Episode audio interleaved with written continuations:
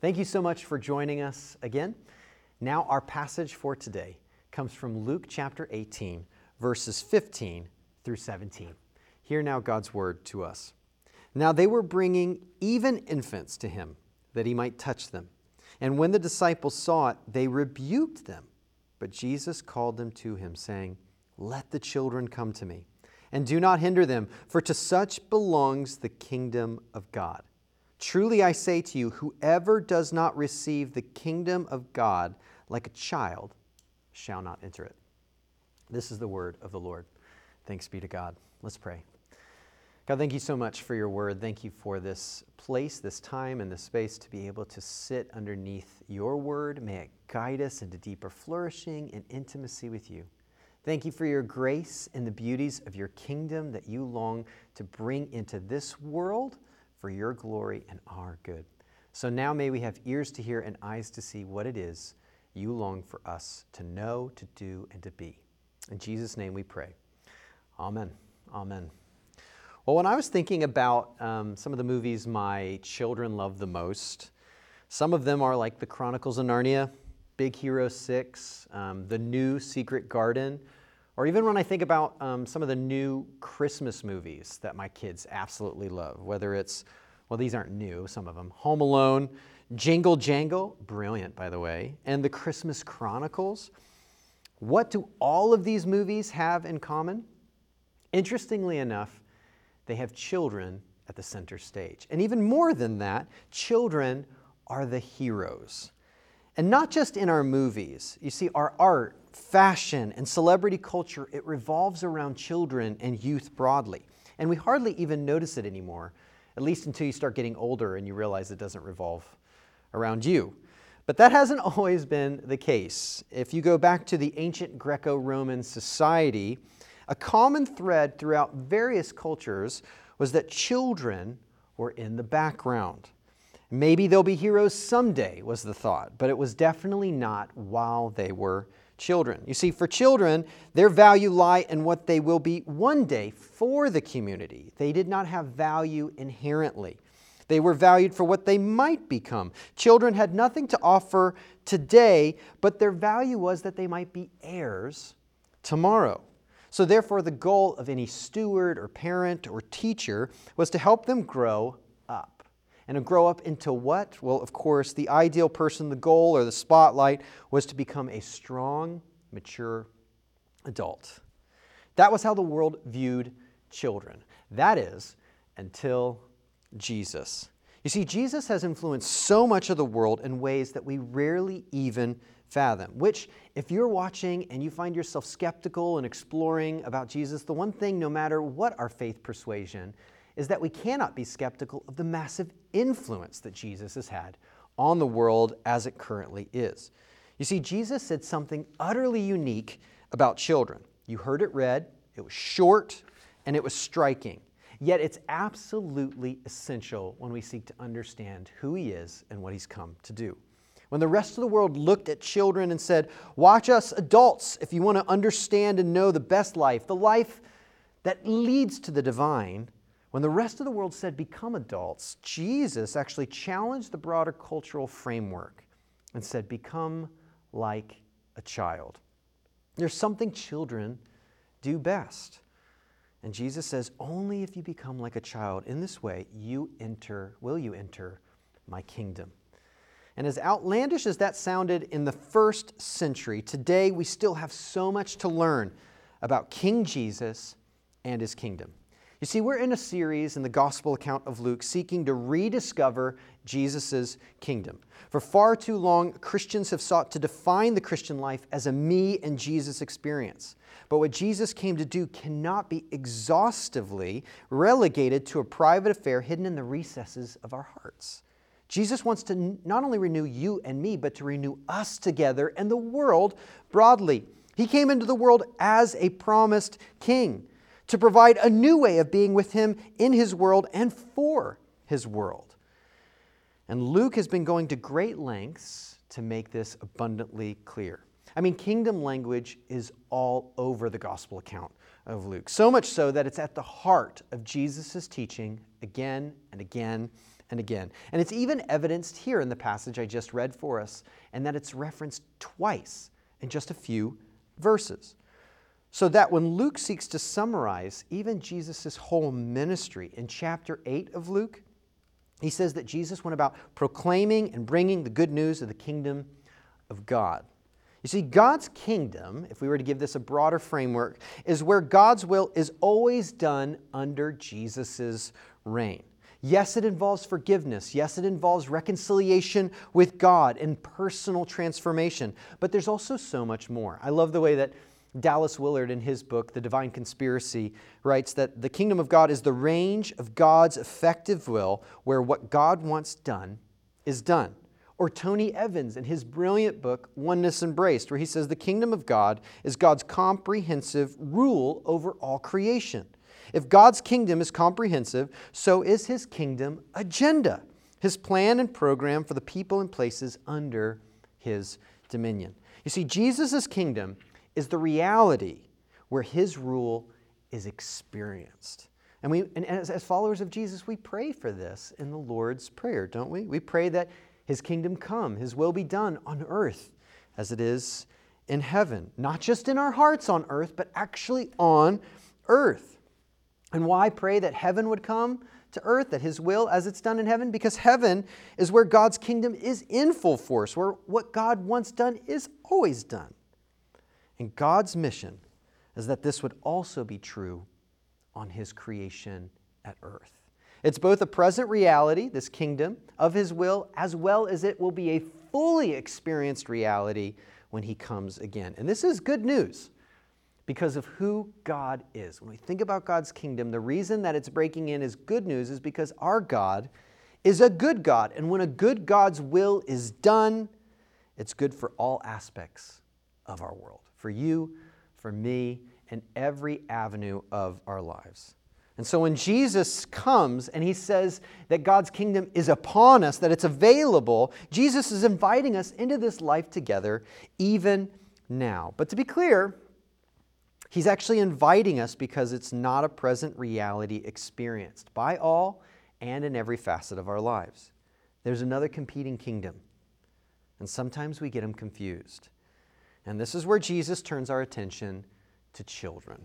Okay, so that's a bit of a backdrop. There's something in how children navigate life that Jesus says we must embrace to enter his kingdom. So, what is it? This is the question we're going to ask and kind of answer as we walk through our text this morning. What is it about Jesus' kingdom that only people who become like children can enter it? Now, this is not a peripheral issue. If we miss this, we're going to miss everything. So, let's take a look together. If you haven't already, would you please turn with me in your Bibles to Luke chapter 18, verse 15. And right there we read Now they were bringing even infants to him, to Jesus, that he might touch them. And when the disciples saw it, they rebuked them.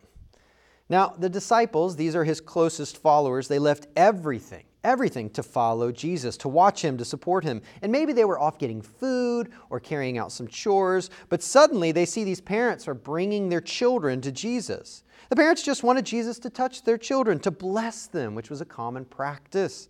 But, but remember, the idea was not like, oh, let's get a cool picture with Jesus and post it on our Instagram. Like, that's not the framework. This is a different culture with different perspectives.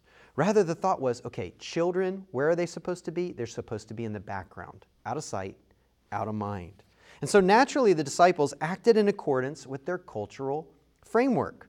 It doesn't say that children are of no status explicitly when you're reading the text, Rather, when Luke is recording this, everybody who's reading this would have understood that. Everyone reading would have expected the disciples' response. It would have felt like common sense. And what is common sense? It's when something feels right, even though you can't explain why.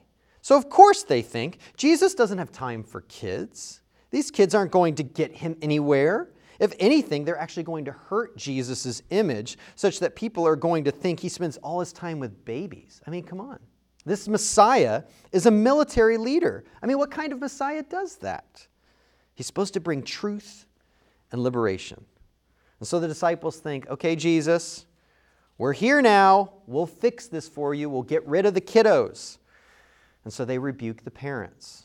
You can imagine how that goes down. Do you know who Jesus is? I mean, this is the Messiah. Where's your respect? If you want to honor the Messiah, reserve his time for important folks. That's how the kingdom is going to come. You know better. Come on. Everyone back up. Jesus only has so much time and energy, so don't bother him with your babies.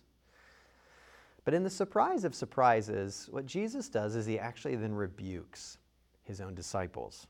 Look with me, Luke chapter 18, verse 16. But Jesus called them to him, saying, Let the children come to me, and do not hinder them, for to such belongs the kingdom of God. Truly, so this is an amen statement. This means it's really important. Truly, I say to you, whoever does not receive the kingdom of God like a child shall not enter it.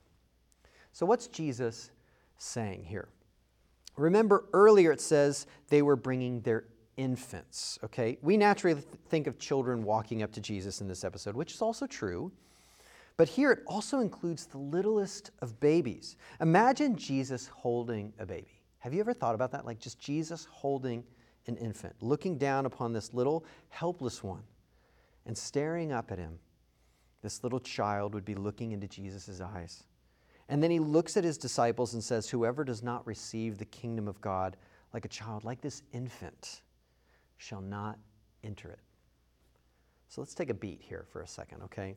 How does an infant navigate life? With all three of my children, um, it's pretty astounding the sense of responsibility I had when I held them in my arms for the first time. Um, they fall asleep when they're suspended in someone's arms. When's the last time you fell asleep suspended in someone's arms? Like there's something extremely vulnerable and fragile about that. All of their weight and security right there in another human being's arms. When they're hungry, they literally can do nothing but cry out, waiting for someone to feed them. When they're cold, someone must wrap them up. When dirty, someone else has to do the humiliating act of cleaning them up. There is no greater picture of vulnerability and simultaneously no greater picture of dependence. So, what is Jesus saying here? Jesus wants us to see that children utterly rely on King Jesus. Children utterly rely on King Jesus. Their lives are defined by dependence. The only thing they know to do is to ask for help. The only reason infants actually cry out in anticipation is because they're expecting someone to actually respond to them. It's, it's a part of the nature, it's instinct. And it's this we are to see and actually emulate in children. We are to see every need as dependent upon Jesus. Every relationship as needing his intervention. Every moment of our day as requiring his kingdom provision. He has to be the source of our joy, the foundation of our hope, the place of our love. Exclusive dependence upon the one who holds them. And this is harder, I think, than it actually sounds. Like, you know, you can say children utterly rely on King Jesus, and that sounds nice and neat, but to actually live into that? Because as much as children utterly rely on King Jesus, time and again Jesus saw how adults only resort to King Jesus. Children utterly rely on King Jesus, but adults only resort to King Jesus. I mean, think about this. To be an adult, especially in our culture, is to be defined by independence. There's a sense of pride in our culture that comes with not needing help from anyone. We literally have termed a, coin or coined a term, there we go. Adulting. It's learning to navigate life on our own. We often talk about picking up our lives by our own bootstraps, right? To be an adult is to have learned a thing or two. The longer you're an adult, the easier it is to say, in all my fill in the blank years, I think I know how to fill in the blank. To be an adult is to be the opposite of helpless. To be an adult means you give, you don't need to receive. To be an adult is to be recognized as someone worthy. To be an adult is to have the ability to force your perspective when it isn't being received. To be an adult is to have earned your place in society. And I think one of the greatest misunderstandings of what being a mature adult is is that we only we think to ourselves that we only need to resort to King Jesus in emergencies. What's the common image of Christianity by those who view it as a place for the weak? It's this image of a crutch, right? Something you lean on when you're not strong enough to navigate life on your own, when you're not fully a mature adult yet.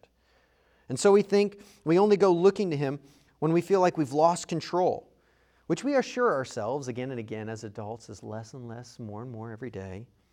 And so when God helps us, we say, God, I promise this is the last time I'm going to ask you for help. And then we turn to Him only as a last resort when nothing else will work. We only want His blessing on the decisions we've already made through our own wisdom, or we only want His advice, not really His direction. As adults, we tend to resort to Jesus because we think arrogantly that we don't have to rely on Him anymore.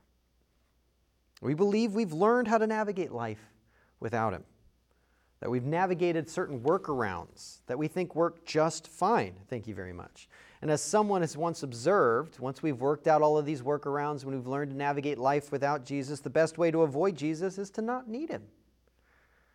And like kings and queens of our own kingdoms, we look to Jesus like an ally king with an ally kingdom versus our sovereign master over us someone we reach out to when we can't navigate life on our own. And we may even go so far as to project that that's all that Jesus wants from us, or even worse, that's all he has time for.